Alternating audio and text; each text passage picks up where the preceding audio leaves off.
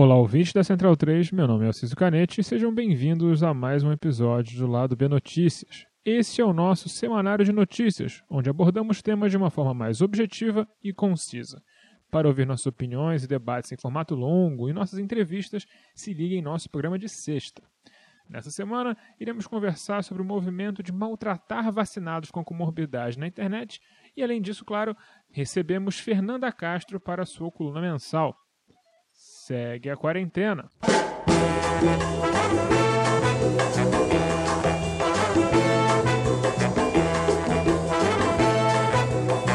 O Brasil é um país governado por uma turba de antivacinas, e isso é algo que todos nós que acompanhamos o noticiário já conseguimos perceber, mas que ficou absolutamente nítido no momento em que a Pfizer deixou público em seu depoimento à CPI a facilidade com a qual o Brasil esnobou mais de 70 milhões de doses, 14 milhões das quais já teriam sido aplicadas em nossos compatriotas a essa altura do contrato, podendo até ser mais caso não fôssemos governados pelo bando de pangarés patéticos que somos. Oficialmente, o motivo foi o preço. 10 dólares por dose era caro demais. Para Bolsonaro e seus cúmplices, a vida do brasileiro vale algo menor do que 14 dólares. A diferença entre duas doses da Pfizer e duas doses da vacina da AstraZeneca, que o país acabou contratando para reagir ao contrato do Butantan paulista com a Sinopharm. Também descobrimos na CPI que o atual ministro Queiroga não faz a mais puta ideia do que é o PNI, o Programa Nacional de Imunização, e os critérios criados para a imunização da população. Nós estamos à deriva em todos os níveis. Muito por causa disso, municípios vêm improvisando soltinho e fazendo suas próprias leituras do que é o PNI. Por exemplo, a Prefeitura de São Gonçalo, aqui no Rio de Janeiro, chegou a vacinar estudantes de primeiro período de educação física em janeiro no mesmo grupo prioritário de médicos que estavam nas UTIs da cidade sob o enorme lençol da alcunha profissional de saúde. É realmente uma lástima que o país não tenha dose o bastante para imunizar sua população em um prazo minimamente razoável, que não haja um plano unificado que vacine as pessoas numa sequência lógica, transparente e otimizada. Tudo isso é de fato um enorme problema, que vai resultar em muitas mortes adicionais que são absolutamente desnecessárias. Por exemplo, rodoviários, caixa de supermercado, profissionais dessa natureza que estão lotando as UTIs não estão na prioridade de vacinação da maioria dos municípios. Até aqui, eu acho improvável que algum ouvinte esteja em desacordo, mas é justamente nesse ponto onde começa o problema. No lugar de entender um problema sistêmico como ele realmente é e ficar feliz pelas pessoas que conseguiram ser vacinadas por causa de suas comorbidades ou de sua questão profissional e estão um passo mais seguras, resolveu-se utilizar a internet para fazer o que a internet serve para ser feita de melhor. Foram transformar tudo num tribunal estúpido e sem sentido. As pessoas que não têm a menor obrigação de ficar postando seus prontuários médicos para completos desconhecidos na internet, que por algum motivo acham que têm intimidade com os outros completos desconhecidos, tiveram a alegria de vacinação colocadas em xeque pelos sagazes internautas que conseguem fazer um diagnóstico médico só de bater o olho no cidadão. São verdadeiros Doctors House do Instagram, do Twitter e do Facebook. Uma das pessoas que teve sua alegria colocada em xeque por tontos foi nosso processo, Fagner Torres, e por isso ele tem algumas palavrinhas a colocar nesse debate. É, bom dia. Bom, 63 milhões de brasileiros são hipertensos. Isso corresponde a 30% da população brasileira segundo dados de 2021 da Sociedade Brasileira de Cardiologia. É, por que estou falando isso? É, estou falando isso porque eu tenho 38 anos e sou hipertenso há pelo menos três. Eu sou Fagner, você me conhece do lado B do Rio, né? E eu só tive conhecimento da minha comorbidade é, há três anos, um belo dia em que eu passei mal no trabalho e cheguei na emergência de um hospital com a pressão a 19 por 13. Até aquele momento nunca tinha sentido nada, né? muito embora o médico que me atendeu tenha me dito que muito provavelmente eu já sou hipertenso há bem mais do que três anos, é, levando em consideração o meu estilo de vida e levando em consideração o meu histórico familiar. Eu que, cuja mãe faleceu aos 35 anos de um infarto fulminante, é, sem saber que era hipertensa. Estou é, dizendo isso em função da gritaria que surgiu nos últimos dias nas redes sociais com relação à vacinação das pessoas jovens que possuem alguma comorbidade, seja ela hipertensão, diabetes, doenças autoimunes, etc. Né? É, infelizmente, nós vivemos num país que negligencia seu povo historicamente de muitas formas. Né? É, pessoas pobres, é, como é o meu caso, é, muitas vezes não têm condições, é, seja ela de tempo ou seja ela financeira, de fazer um tratamento médico adequado e acompanhar seu quadro clínico, seja semestralmente, anualmente, para saber o que tem de errado com o corpo né? e, assim, e assim cuidar. Pessoas pobres é, muitas vezes não têm tempo no seu dia a dia para poder praticar uma atividade física, né? seja uma caminhada, é, um passeio de bicicleta, a, um supino na academia, o que for. Né? É, pessoas pobres passam horas e horas e horas do seu dia em transportes públicos, seja para estudar, seja para trabalhar. Né? É, enfim, pessoas pobres a grande maioria do povo brasileiro é, tem uma péssima qualidade de vida. São estressadas, são preocupadas com N situações, seja de desemprego, seja de problemas familiares, seja é, dúvidas com relação ao futuro, enfim, todo tipo de preocupação que acaba desaguando em quê, senhores? Em comorbidades, como hipertensão, como em diabetes, entre outras. Né? É, depois desses três minutos, tentando falar um pouquinho sobre como eu vejo a situação das pessoas normais, comuns do Brasil, é, eu quero dizer que é um completo absurdo colocar na conta das pessoas jovens que estão se vacinando a ineficiência, ou melhor, não é a ineficiência, o projeto de extermínio do governo brasileiro com relação ao seu povo e à pandemia da Covid-19 é, devemos cobrar mais vacinas, sim, vacinas para todos. As pessoas que estão se vacinando hoje, jovens, velhas e com comorbidade, elas estão prestando um serviço, não apenas para elas, mas um serviço coletivo. São pessoas que estão se vacinando e que, felizmente, é, não vão ocupar um leito de UTI no futuro em função dessa doença. Né? É, vamos direcionar nossas forças é, para aquilo que deve ser o foco.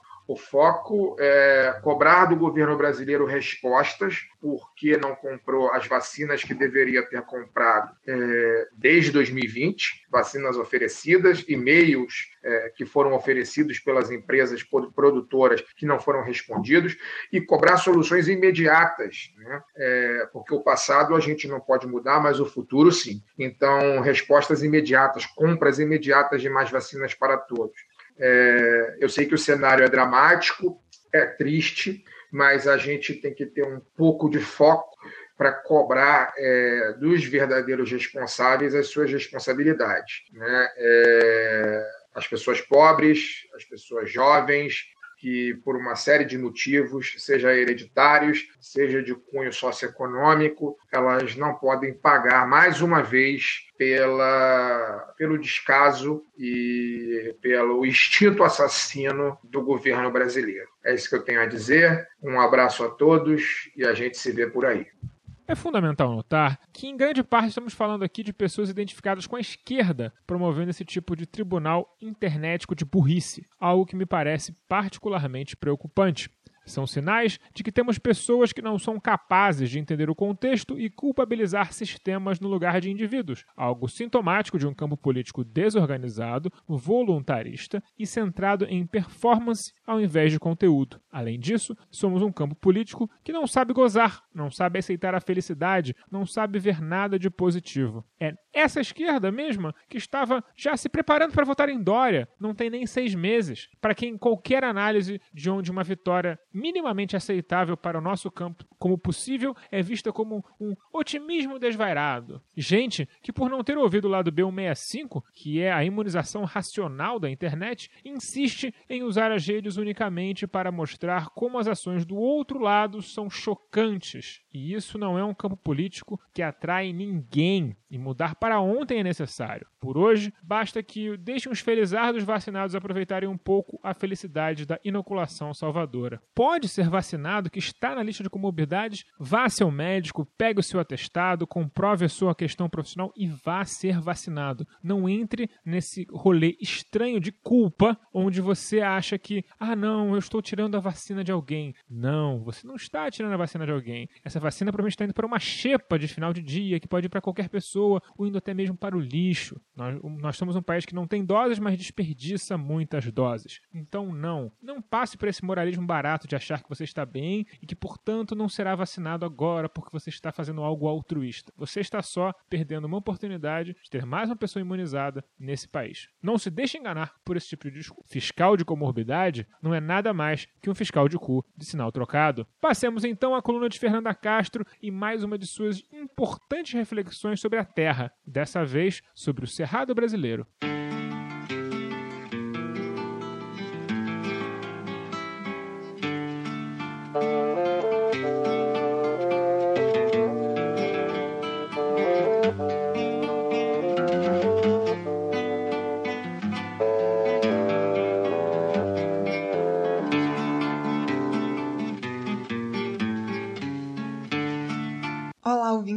Do Rio, espero que todos estejam bem. Em novembro de 2017, uma ação de camponeses e comunidades tradicionais do oeste da Bahia tomou conta dos grandes jornais brasileiros e expôs para todo o país a realidade de trabalhadores, camponeses, homens e mulheres de parte do Cerrado brasileiro. A ação, que ficou conhecida como a Revolta das Águas, destruiu máquinas e instalações em uma das maiores fazendas produtoras de soja no Brasil, a Fazenda Igarage, que vem há algum tempo acabando com a água, a terra e o território da bacia do Rio Corrente e do Rio Grande.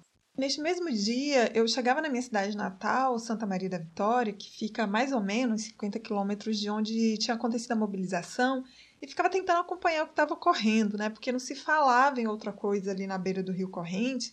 E lembro que vendo um vídeo que circulava no Facebook, meio a gritos e muitas vozes, a fala de uma camponesa chamava muita atenção, porque ela dizia assim: ninguém vai morrer de sede nas margens do rio arrojado. Talvez o ouvinte nunca tenha escutado falar o nome desses rios, dessas cidades, ou até mesmo da região do oeste da Bahia, mas é que eu estou falando de um Brasil profundo mesmo, e que tem vivido um ataque violento aí ao seu território. Mas eu tenho certeza que vocês já devem ter visto por aí propaganda dizendo que o agro é pop. Então, é esse agro que tem destruído esse Brasil profundo e que hoje eu quero falar um pouco e mostrar para vocês uma região que tem sido central na política brasileira. É, falar da luta pela terra nessa região é falar de uma história que é longa e é pouco conhecida, porque o oeste da Bahia é um território de muita água, de grandes rios, e está dentro do segundo maior bioma do Brasil, o Cerrado, que é marcado por uma diversidade muito grande de fauna e flora e por estar nele nascentes de grandes bacias hidrográficas brasileiras, né? É conhecido também como o berço das águas. E é nessa região que se encontra o aquífero Urucuia, de onde brotam e alimentam nascentes de rios da margem esquerda do São Francisco e que vai ao extremo norte de Minas Gerais, extremo sul do Piauí, Maranhão. Ele alcança ainda o extremo leste de Goiás e Tocantins. É, é uma região criada e alimentada pelas águas, é delas que brotam toda a cultura dessa gente geraizeira. E eu poderia elencar diversas manifestações e práticas culturais para demonstrar esse modo de viver, mas eu quero falar um pouquinho hoje das carrancas de Guarani e da literatura de Osório. Os rios dessa região já foram navegáveis por grandes embarcações que saíam de Juazeiro, lá no norte da Bahia, e iam até o norte de Minas, alimentando toda uma região feita de pequenos portos.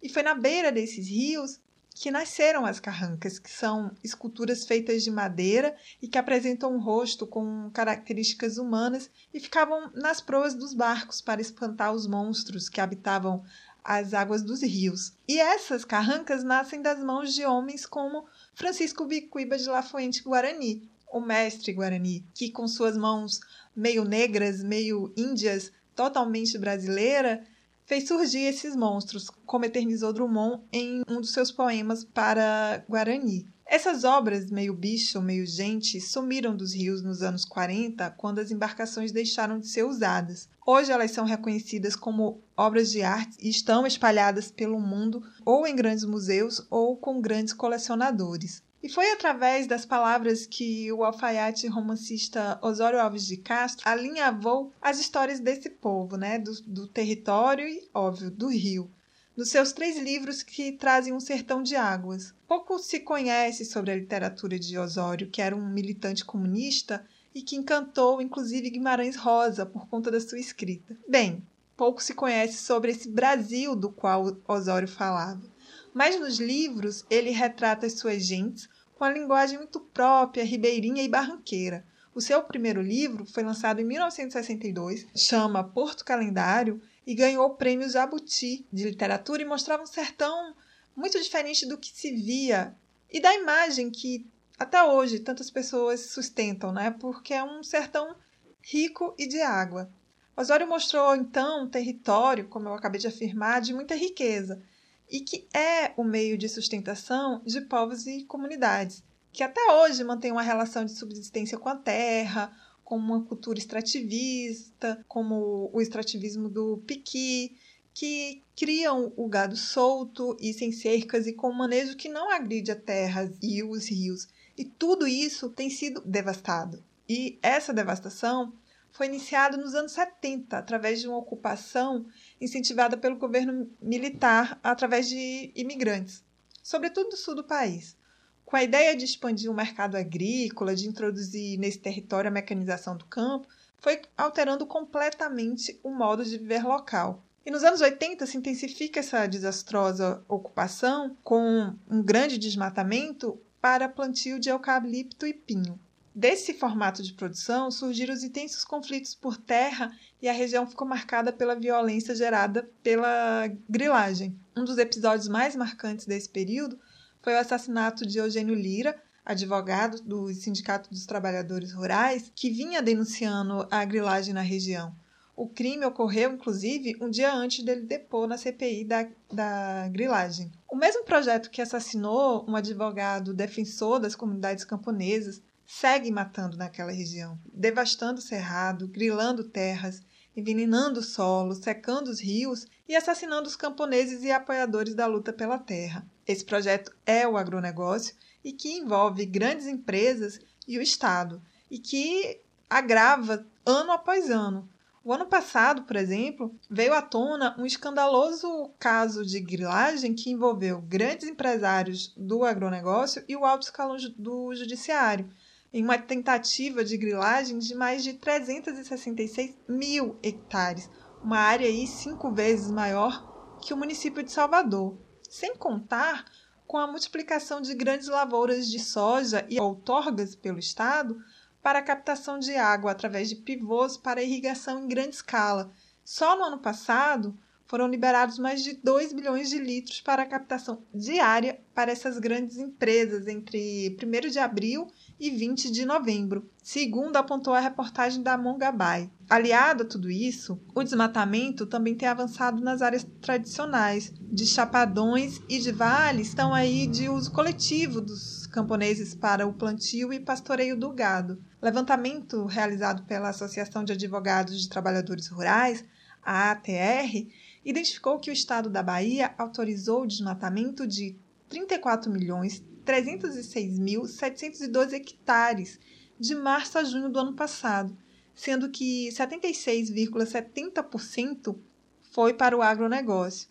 E o terror do agronegócio encontrou um solo fértil né, para aumentar a pressão sobre os povos e comunidades através desse governo, com uma política ambiental que tem sido feita sob discursos violentos, desmantelamento das políticas ambientais de fiscalização, flexibilização do armamento no campo e o aumento da liberação do uso de agrotóxico, aliado a uma política de incentivo financeiro ao agronegócio.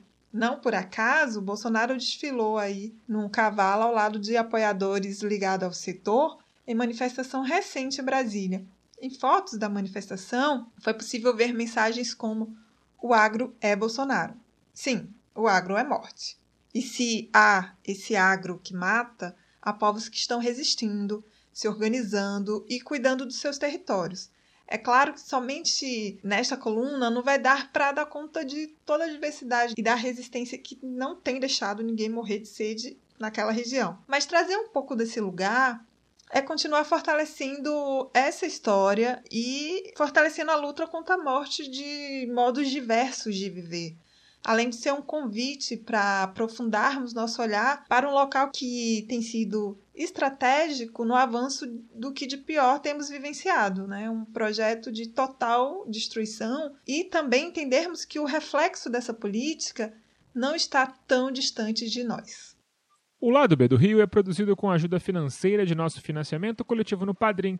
Se você gosta de nossos programas e quer que continuemos a produzir cada vez mais e melhor, considere se tornar um apoiador você também. Nossas faixas de apoio começam de apenas R$ reais por mês. Acesse padrim.com.br barra lá do B do Rio e nos ajude como puder. Caso prefira, temos uma nova opção de pagamento. Procure por lá do B do Rio em seu PicPay e nos apoie por lá para sua maior conveniência. Se não estiver podendo ajudar financeiramente, não tem problema. Nos ajude divulgando esse programa para feed. Nos ajude divulgando esse programa para seus amigos, colegas, conhecidos e até quem fica aí fiscalizando a vacina alheia. As trilhas para esse programa foram retiradas de O Drama da Humana Manada da banda O Efecto, Preciso Me Encontrar de Candeia e Cartola e Eu Tá Vendo no Copo de Noriel Vilela. Fiquem ligados no nosso programa regular de sexta, porque teremos um convidado bem legal nessa sexta-feira. Acho que vocês vão gostar bastante dele. Até lá!